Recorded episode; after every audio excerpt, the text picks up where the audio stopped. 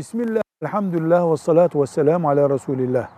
Çocuğun yedinci gününde, doğduktan sonraki yedinci gününde tıraş edilmesi sünnet midir deniyor. Evet, böyle bir sünnet vardır. Hijyenik bir sorun yoksa, doktor olmaz demiyorsa sağlığı açısından çocuğun, çocuğun saçları tıraş edilip kaç gram gelirse, o kadar gram gümüş de kaç para yapıyorsa o kadar sadaka verilir. Mesela kestik 3 gram yaptı. 3 gram gümüş kaç para? 20 lira. 20 lira bir sadaka verilir. Böyle bir sünnet var.